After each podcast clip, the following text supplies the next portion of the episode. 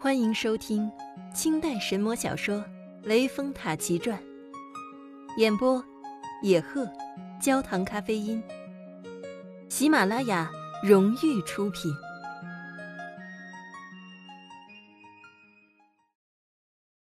第八回，许汉文惊蛇殒命。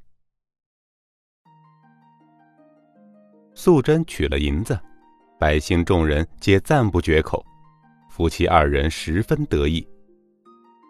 回到家中，汉文即令小青置酒，排在房内，与素贞同饮。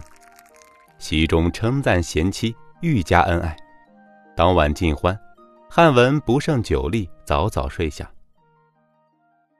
当天晚上，小青对素贞说：“姐姐，明日乃端午佳节，家家户户皆要买用雄黄酒。”俗话说：“蛇见雄黄，鬼见阎王。”我每次光是闻到这味儿，腹中就疼痛如刀割一般。倘若露出原形，被相公看见，可怎生是好？奴家细想起来，不如明早瞒过相公，同姐姐暂往别处，避过了午时再来。不知姐姐意下如何？素贞道。小青，我修道年久，不怎么怕雄黄了。你根基浅薄，惧怕也是正常的。我有一个计策。今晚你装作得病，明日睡倒床中，若现原形，也是藏在被子里面。过了午时，神不知鬼不觉，瞒过了相公就是了。小青领命，遂装病不提。到了明日清晨，大家都起来了，单单不见小青。汉文问素贞道：“贤妻，今日乃是端阳佳节，小青因何日上三竿还不起来？”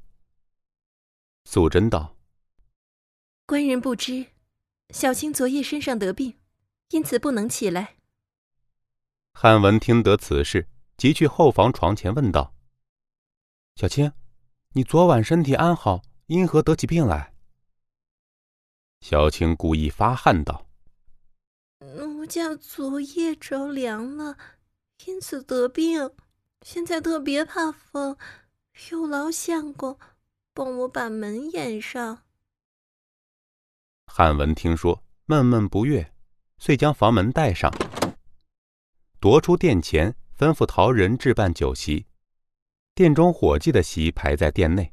另置一席排在房中，与素贞对酌，同庆端阳。汉文道：“贤妻，今日端阳佳节，渔夫特办雄黄酒一席，与贤妻辟邪解毒，同赏佳节。”素贞道：“相公，妾自幼点滴不能饮，相公你就自饮几杯，消愁解毒，妾陪坐。”伺候你喝酒如何？汉文举杯屡劝，素贞哪里敢饮，只是推却。汉文不悦道：“贤妻，渔夫再三奉劝，你就算不饮多，也总该少喝一点啊，领我这份心意也好嘛。”素贞见丈夫脸有愠色，无奈接杯在手，起口轻轻一点，不料被汉文用手一推。一杯雄黄酒尽数灌入腹中。素贞大惊，微觉肚中疼痛起来，无奈心生一计，说道：“却被官人灌这杯酒，现在头晕目眩，哎，不能再陪官人了，要去睡一会儿。官人，你出去逛逛夜市，看看龙舟。”好吗？汉文道：“哎，既然如此，贤妻请安歇便了。”随即掩上房门，出去看斗龙舟去了。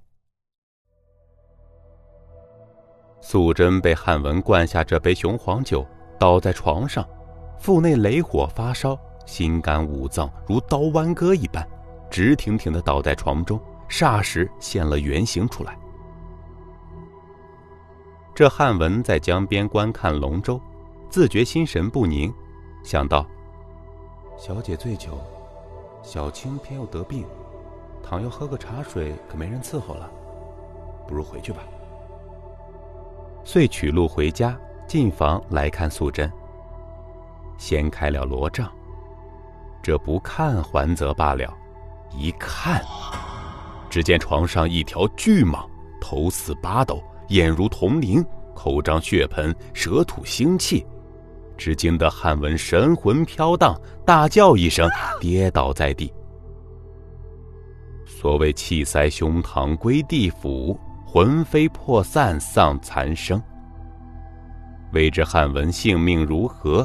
且听下文分解。